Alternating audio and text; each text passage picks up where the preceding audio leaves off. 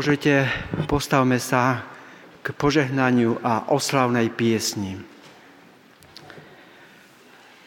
Nech nám všetkým, hľadajúcim aj hľadaným, nachádzajúcim aj nájdeným, ďalekým aj blízkym udeli trojediný Boh milosť a požehnanie. Nech nás vovádza do pravdy, nech nás rozvedzuje slobodou v Kristovi Ježišovi, našom pánovi. Amen.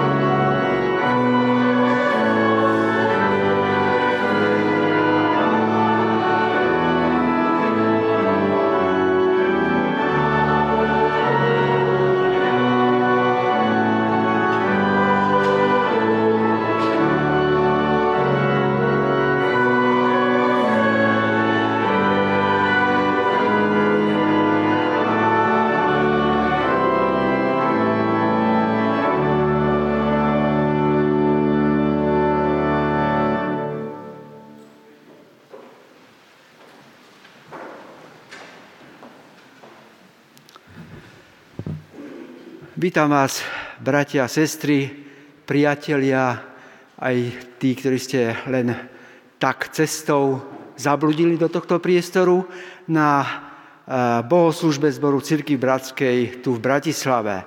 Chcem pozdraviť aj všetkých tých, ktorí nás sledujú v tejto chvíli online a vám, aj všetkým ostatným chcem zapriať požehnaný nedelný deň. E,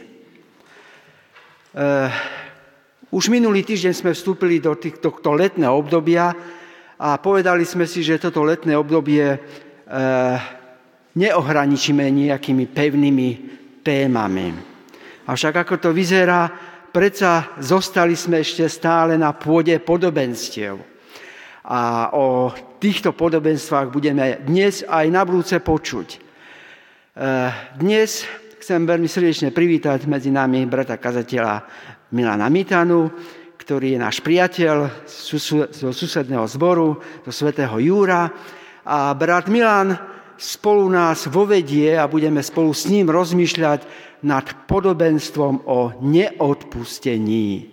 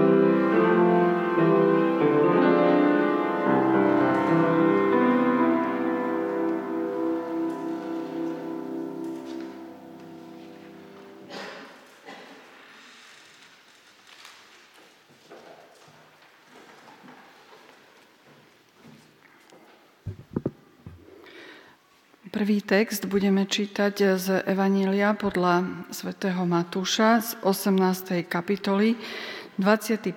až 35. verš. Vtedy pristúpil k nemu Peter a povedal, Pane, keď sa brat prehreší proti mne, koľkokrát mu mám odpustiť? Či až sedem ráz? Ježiš mu odpovedal, hovorím ti nie sedem ráz, ale až sedemdesiat krát sedem. Preto sa nebeské kráľovstvo podobá kráľovi, ktorý chcel účtovať so svojimi sluhami. Keď začal účtovať, priviedli mu jedného, ktorý mu bol dlžný 10 tisíc talentov. Pretože mu ich nemohol vrátiť, pán rozkázal predať jeho, jeho ženu, deti i všetko, čo mal a dlh splatiť. Tu mu sluha padol k nohám a na kolenách ho prosil. Pozhovej mi a všetko ti vrátim. Pán sa nad sluhom zľutoval, prepustil ho a dlh mu odpustil. Len čo ten sluha odišiel, stretol jedného zo svojich spolusluhov, ktorý mu bol dlžný sto denárov. Chytil ho, škrtil a volal. Vráť, čo si dlžný. Spolusluha mu padol k nohám a prosil ho, pozhovej mi a vrátim ti. Ten však nechcel, ale odišiel a uvrhol ho do väzenia, kým mu nesplatí dlžobu. Keď jeho spolusluhovia videli, čo sa stalo, veľmi sa zarmutili. Išli a oznámili svojmu pánovi všetko, čo sa stalo. Tu si pán zavolal a povedal, tu si ho pán zavolal a povedal mu – Ty zlý sluha, odpustil som ti celý dlh, pretože si ma prosil. Nemal si sa teda aj ty zľutovať nad svojim spolusluhom, ako som sa ja zľutoval nad tebou? Jeho pán sa rozhneval a vydal ho mučiteľom, dokiaľ nesplatí celú dlžobu. Tak aj môj nebeský Otec urobí vám, ak neodpustíte každý zo srdca svojmu bratovi. Zo 6. kapitoly 12. verš a odpúšť nám naše viny, ako i my odpúšťame svojim vinníkom.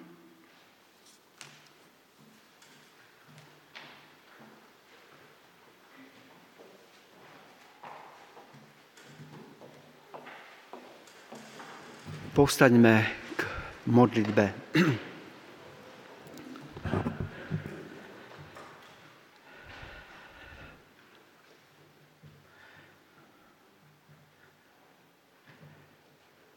Náš Bože, v Pánu Ježišovi Kristovi chceme aj v túto chvíľu vstupovať do tohto priestoru, ktorý sme vedome oddelili pre stretnutie s Tebou a navzájom. Chceme sem vstupovať s vďačnosťou a oslavou Tvojho mena. S vďačnosťou a oslavou za všetko, čo si konal aj v tomto minulom týždni. Za všetku Tvoju milosť, milosrdenstvo za ochranu, za to, že si nás strážil a že sme boli a sme prežívali, že sme strážení Tebou v Tvojich rukách. Vďaka Ti za to, Pane náš. Ale uvedomujeme si, Pane, že vstupujeme sem a niekedy vedome aj nevedome plný toho, čo sme prežili. Možno aj tento týždeň nás niečo zranilo možno aj tento týždeň sme niečo vážne prežili. A keď vstupujeme sem veľmi ľahko, to môže byť prekážkou tomu, aby sme počuli, čo nám chceš zvestovať. Tak, pane, sústreď našu mysel na Tvoje slovo, na Tvoju prítomnosť. O to viac, keď eh, chceme rozmýšľať o, tom, o takom vážnom, vážnej téme, ako je odpustenie či neodpustenie. Tu sa to všetko láme. Život sa buduje, alebo život sa ničí odpustením či neodpustením. Vzťah sa buduje alebo búra. Spoločenstva sa budujú alebo búrajú na základe toho, či odpustíme alebo neodpustíme. A tu stojíme všetci, aj naše spoločenstvo. Ukáž nám tie miesta, ukáž nám tie chvíle, ukáž nám, kde my potrebujeme si navzájom odpustiť, aby sme sa mohli pohnúť ďalej. Tak prídi, Duchu Svetý, a uč nás odpúšťať a vidieť aj náš veľký dlh, ale aj to, čo si vložil do nás. Amen.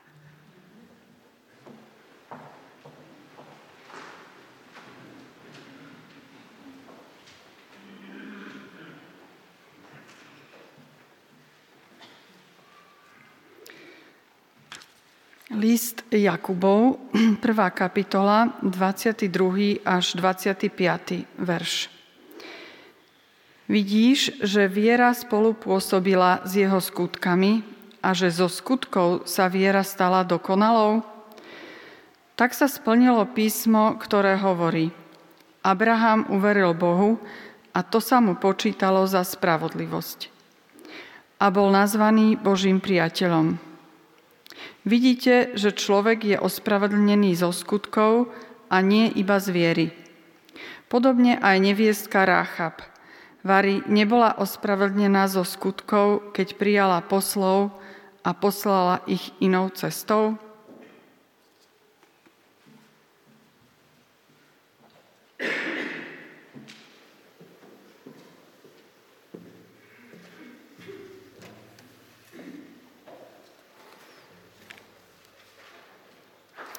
Dobré ráno.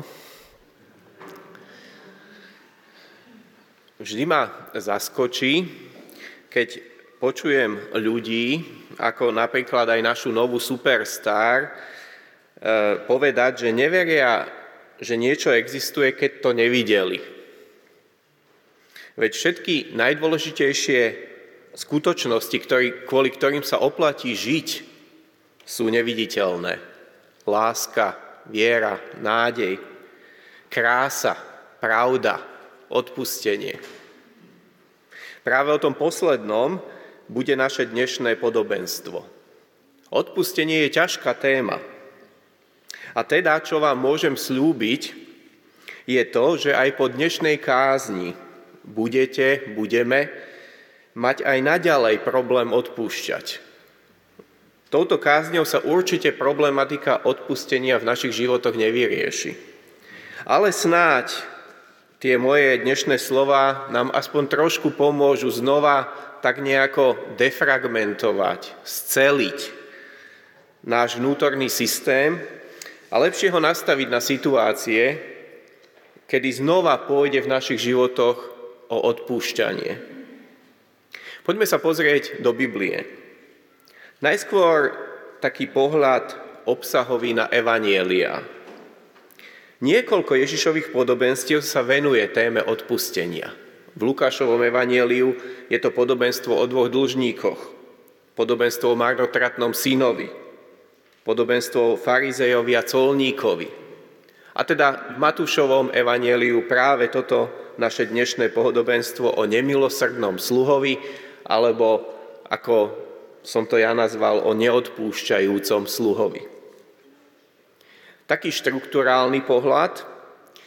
Keď si všimnete viaceré podobenstvá, ktoré Ježiš rozpráva, sú vystavané tak, že nejaký kráľ, pán, hospodár sa v nich vysporadúva s rôznymi jednotlivcami alebo skupinami ľudí. Napríklad podobenstvo o pracovníkoch na Vinici, o svadbe kráľovského syna, o desiatich pannách a tak ďalej. Tie linky vedú od pána k jednotlivým aktérom deja. To naše dnešné je vystavané inak, lineárne. Spájajúcim článkom je ten prvý sluha, teda kráľ, prvý sluha, spolusluha.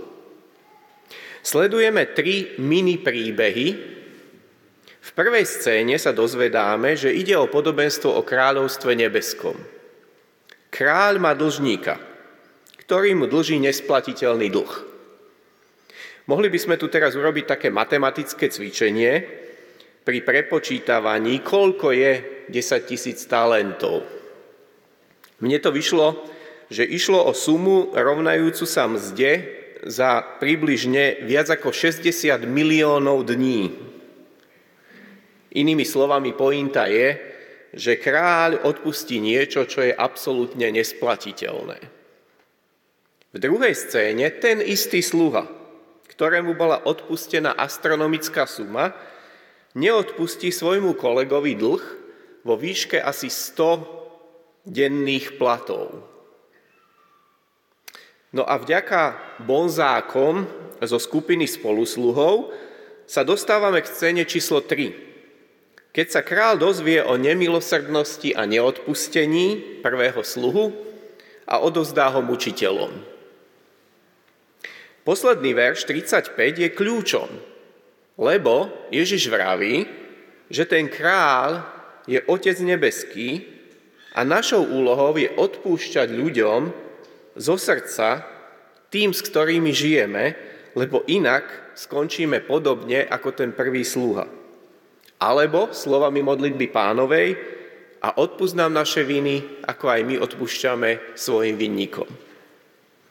Čiže odpustenie finančného dlhu z nášho príbehu je paralelou odpustenia viny.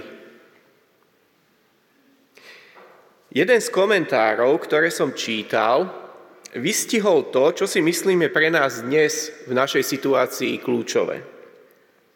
Predstavte si totiž, že by sme miesto tých troch miniscén v tom príbehu mali iba tú strednú, a to by bol celý príbeh. Jednoducho by sa jednalo o dvoch ľudí, kde jeden by druhému dlžil výplatu za povedzme 5 mesiacov. Naša optika toho, kto je ten dobrý a kto je ten zlý, by sa radikálne zmenila.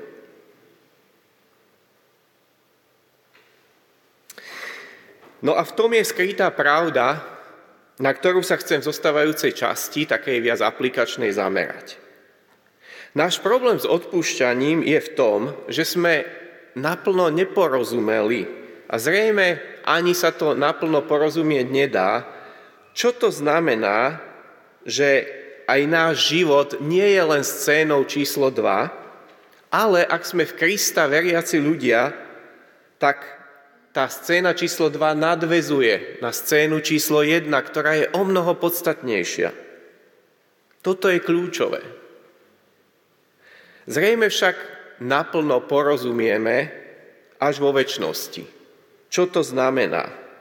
Že nám bol odpustený dlh, ktorý je nesplatiteľný. Čo to znamená, že hriech v nás je jednoducho ako tých 60 miliónov dní. Nemali by sme šancu, ak by sa Boh nezmiloval. Samozrejme, to zmilovanie sa je priamo spojené s Kristovou obeťou. Čiže aj v tomto ohľade je toto podobenstvo také zvláštne.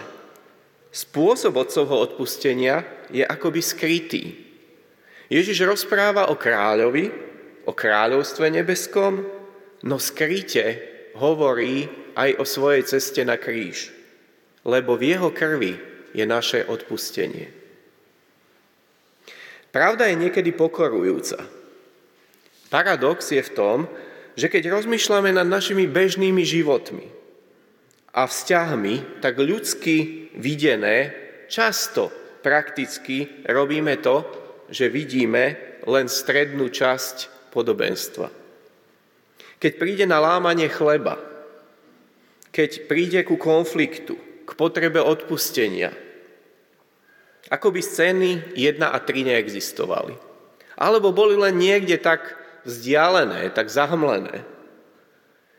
Keď príde bolesť zo zranenia, z konfliktu, ako by to bolo len medzi mnou a tým mojim spolusluhom. Král je prítomný len teoreticky.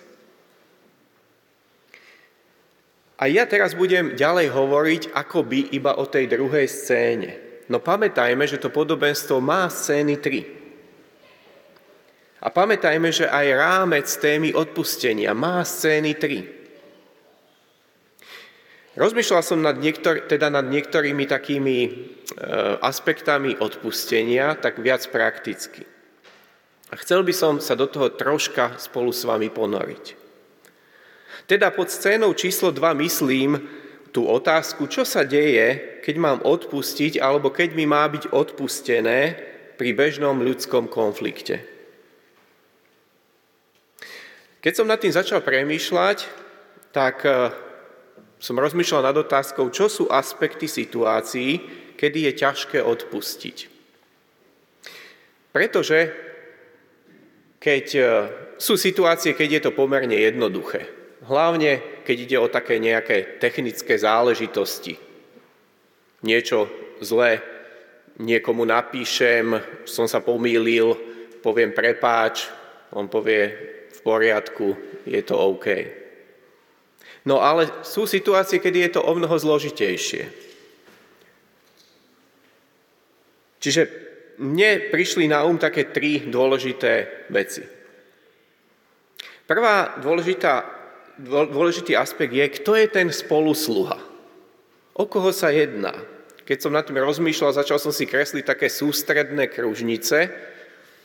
No a tí ľudia tak, tak ďalej od toho stredu, to boli takí nejakí ľudia, že prídem do obchodu a troška sa tam nejak pohádam s nejakou predavačkou alebo na sociálnej sieti s nejakým viac menej neznámym človekom si tam vymením nejaký, nejakú výmenu názorov, kde sa nezhodneme. V tých situáciách je to pomerne jednoduché odpustiť. No ale čím ideme bližšie do stredu toho kruhu, tak sú tam takí naši blízki priatelia, alebo tí úplne najbližší priatelia, alebo blízka rodina. No a úplne, úplne v tom strede je ten môj životný partner alebo moje deti, jednoducho tí najbližší. Ak je ten spolusluha viac a viac v strede, tak tým je to zložitejšie s odpustením. Druhá vec, druhá dôležitá otázka alebo aspekt, o čo ide. Ako som už spomenul, keď ide o nejakú takú technickú vec, e, povrchnú, tak je to jednoduché. A tak vtedy je to komplikované, keď ide o vec, v ktorej sú emócie. Keď sú v tom zamiešané emócie, city, tak je to komplikované. Samozrejme, to sa spája so vzťahovosťou. Ak ide o vzťahovú vec, o sklamanie dôvery, vtedy je zložité odpustiť. Ďalej, ak ide o nejakú, ja som to nazval veľkú vec, jednoducho, ak niekto premrhá majetok e, na burze či v automatoch, no tak to je dosť zložité odpustiť. Ďalej, ak ide o vec opakovanú, niečo sa stane, odpustím, ten človek znova to urobí, znova povie, že už to neurobí a tak sa to opakuje a opakuje a opakuje, Ďalej je rozdiel medzi tým, ak ide o vec zámernú a o vec náhodnú. Ak niekto slovami presne mierí a presne vie, čo robí a ako to povedať, aby zranil, tak to je iné, ako keď niekto takou neopatrnosťou, náhodou zraní slovom. Ďalšia vec, ak sú nahromadené malé veci na jednu veľkú hromadu, nedáme pozor. Malá vec. Povieme si, ja to nemusím doriešiť, to, však to sa bežne stáva. Potom k tomu príde druhá malá vec a tretia malá vec a už je z toho obrovský problém. A poslednú, poslednú takú odrážku k tomuto bodu, čo tu mám napísanú, e, ak tá vec má trvalé dôsledky, napríklad autonehoda, vodič zrazí niekoho a tá osoba zostane na invalidnom vozíku. To je ťažké odpustiť. A určite e, by tento zoznam mohol pokračovať ďalej. No a posledný taký aspekt situácií, kedy to je ťažké s tým odpustením, je ten, že veľakrát nejde o čierno-bielu vec.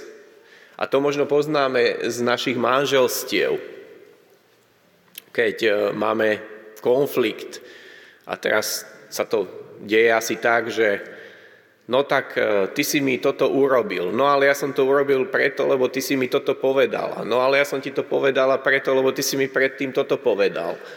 A je to taký ping-pong a niekedy je naozaj ťažké priznať to, že počkaj, v čom je ten háčik. E, niekedy je ťažké, je málo asi takých situácií, kedy toto je ten aniel, ten svetý a toto je ten hriešnik a ten vinník. Mnohokrát tá situácia je komplikovaná. Mnohokrát ide o vec pohľadu, o určitú subjektivitu.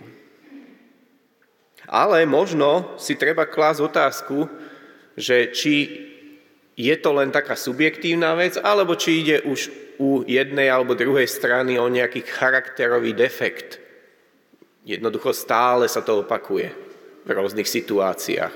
Ten istý model, ten istý vzorec. A pritom je teda dôležité, že e, či sme ja alebo ten spolusluha schopný seba reflexie. Zdá sa mi, že je veľmi dôležité, aby sme čítali písmo s tým, že to je zrkadlo pre nás.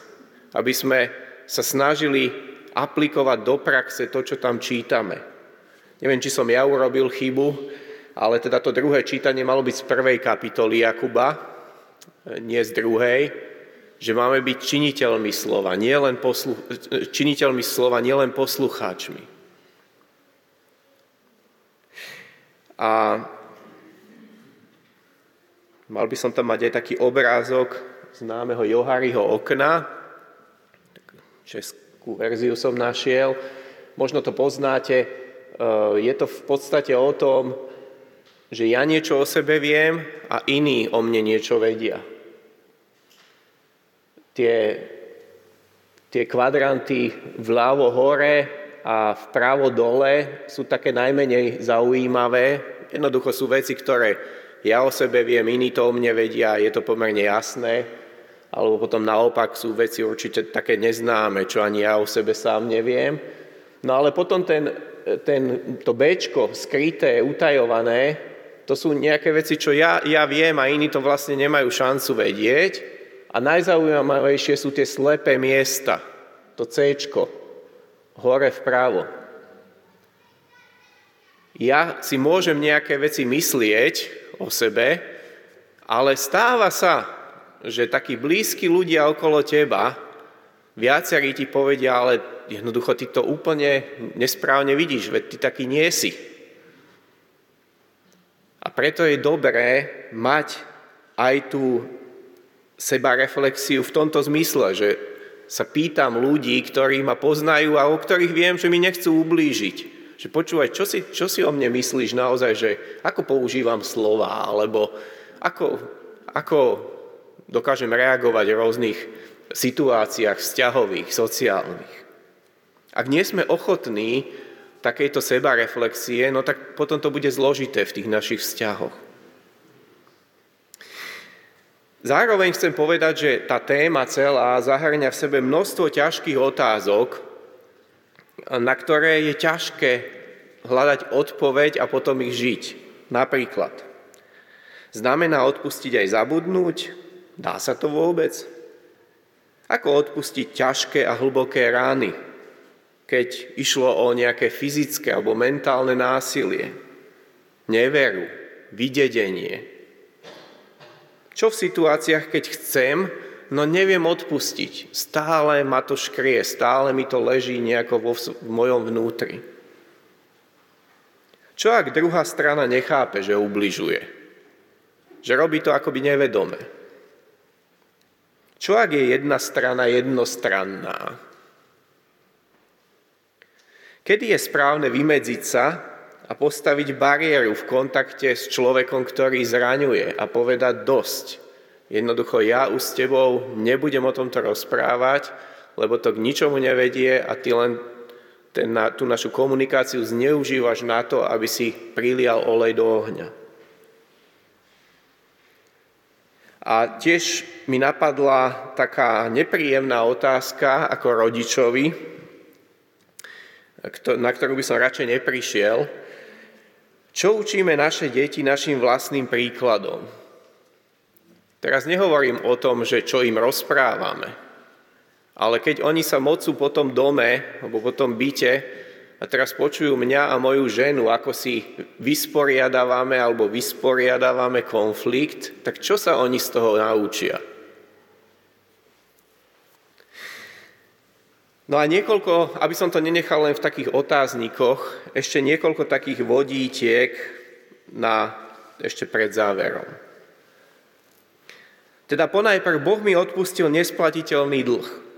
Scéna číslo 2 existuje pre mňa ako pre obyvateľa Božieho kráľovstva len v kontexte scén 1 a 3. Takéto je Božie kráľovstvo, takýto je náš král. Ďalej, nebudem hrať hru na takého obrovského všeobecného hriešnika pred Bohom, ako sme myslím aj v tej jednej piesni spievali, ak nie som ochotný žiť praktický život odpustenia a v realite pomenovať svoje zlyhania. Možno to poznáte, taký ten postoj, že ja som len taký ten biedný červ, eh, ktorý je veľký hriešnik, no a keď sa opýtate toho človeka, no tak povedz teda, že čo? Tak odrazu ako keby tie hriechy zmizli.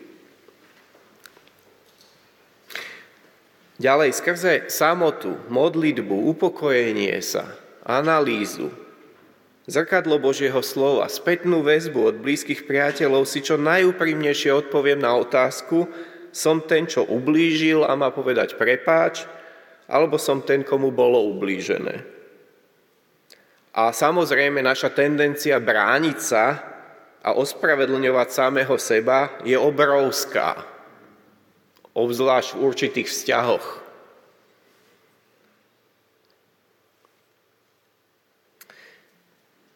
Potom dve také veci, ktoré sa mi zdá, že spolu súvisia. Jedna, urobím z mojej strany všetko, čo sa dá urobiť pre zmierenie a odpustenie. Teda aj keď som zlyhal, zlyhal, aj keď som urobil chybu, aj keď možno pár dní bojujem s tým, že to vrie v mojom vnútri, tak nakoniec som ochotný urobiť všetko z mojej strany, aby prišlo k odpusteniu a zmiereniu. No a s tým súvisí ako keby druhá vec, ktorá je druhou stranou tej istej mince. Ja nenesiem zodpovednosť za tú druhú stranu a jej reakciu. Za toho svojho spolusluhu. Ak on nechce poprosiť o odpustenie alebo odpustiť, je to medzi ním a Bohom. Nie je to moja zodpovednosť. A toto mne prinieslo obrovské uvoľnenie, hlavne v tých situáciách, keď s niekým môj vzťah nefungoval dobre, ja som teda urobil to, čo sa mi zdalo, že mám urobiť a tá druhá strana napriek tomu nereagovala a ten vzťah zostal nejakým spôsobom narušený. Prináša to obrovské uvoľnenie, uvedomiť si, že ja nenesiem tú zodpovednosť za to, ako zareaguje ten druhý. Rany spôsobené inými vložím do Božích rúk, aj vtedy, ak sa mi človek, ktorý ubližil, neospravedlní. Iné asi s tým ani nemôžeme urobiť. No a posledná vec, nebudem sa trápiť sám. Nájdem odvahu a budem hľadať podporu a povzbudenie aj medzi bratmi a sestrami. A v, tomto, v tejto oblasti nadobúda to pomenovanie brada, sestra ten pravý zmysel. Budem hľadať vo svojom trápení pomoc medzi blízkymi priateľmi. Keď sme sa o tom rozprávali s mojou ženou, ona mi hovorí, že dobre, to je, to je fajn, ale teda pozor na zneužitie a vytváranie určitých koalícií a klanov, hlavne ak ide o, povedzme, konflikt e, v spoločenstve církvy. Aby sme nezneužili nejaký osobný konflikt na to, že teraz budem hľadať podporu tým spôsobom, že budem vytvárať nejaký taký klan proti tomu svojmu spolusluhovi. Ja tu hovorím o tom, že sa nemáme trápiť sami. No a teraz teda ešte na záver chcem povedať, že už viac ako rok som členom Rady Cirkvy Bratskej a množstvo záležitostí, o ktorých sa rozprávame, je spojených s témou odpustenia. V našich zboroch sa dejú krásne veci, plné Božej milosti, no aj zložité a ťažké, raňujúce záležitosti, spojené s neodpustením a nedoriešením konkrétnych situácií. Ale hovorím to preto, lebo si myslím, že aj my v Jurskom zbore a aj vy tu na Cukrovej nie sme iní, nie ste iní.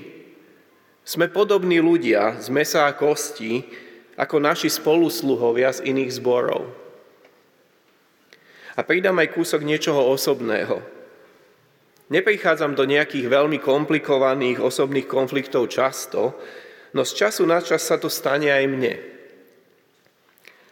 A stáva sa to zrejme každému, obzvlášť tým z nás, ktorí intenzívne pracujeme s ľuďmi. Takmer vždy prežívam vnútorný zápas.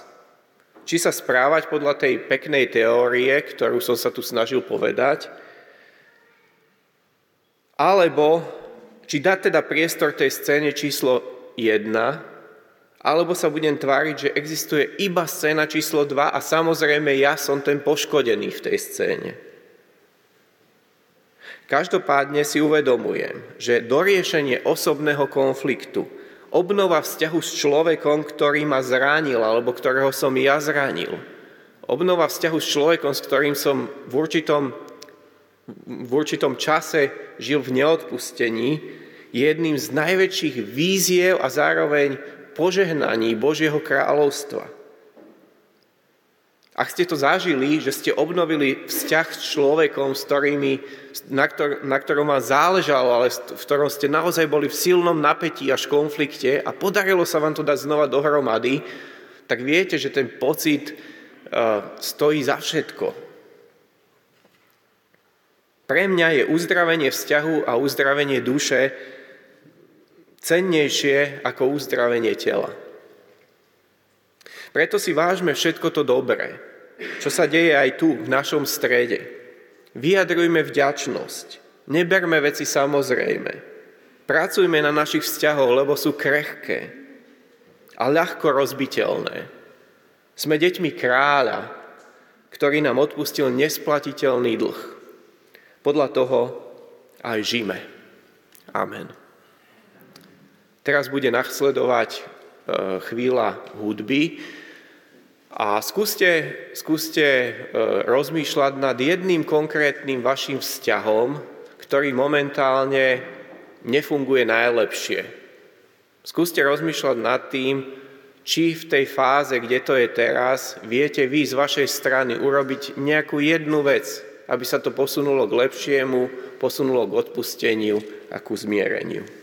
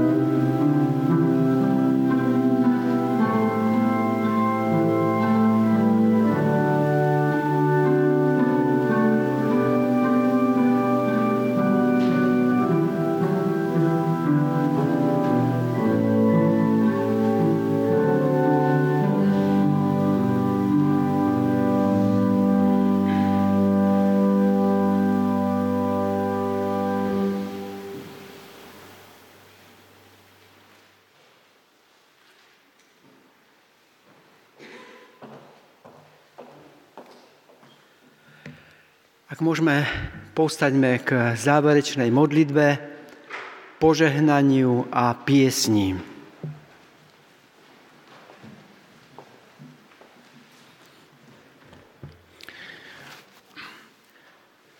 Tebe, jedinému dobrému Bohu a Otcovi každého milosrdenstva a Otcovi nášmu a Tebe, tešiteľu smutných duší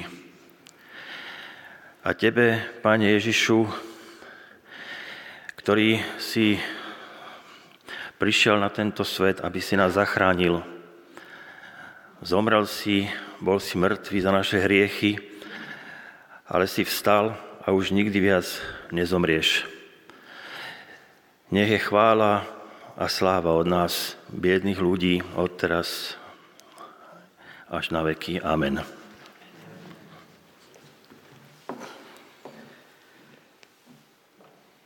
Nech milosť nášho Pána Ježa Krista a láska Boha Otca i spoločenstvo Ducha Svetého nech je s nami, aby nám pomáhli vytvárať komunitu odpúšťajúcich a tým, ktorí bolo odpustené. Aby už či sme obete alebo vinníci žili praktický život odpúšťania. Amen.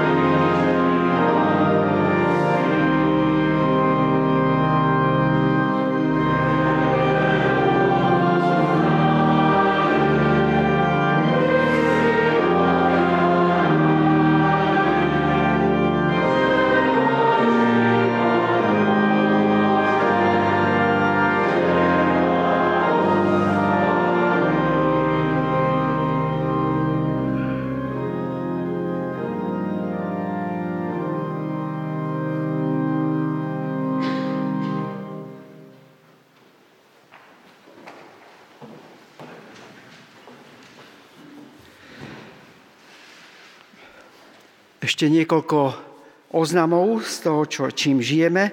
Predovšetkým chcem poďakovať brat Milan za tvoju službu, za praktické e, to, čo si nám dnes priniesol a srdečne pozdrav našich priateľov vo Svetom Jure.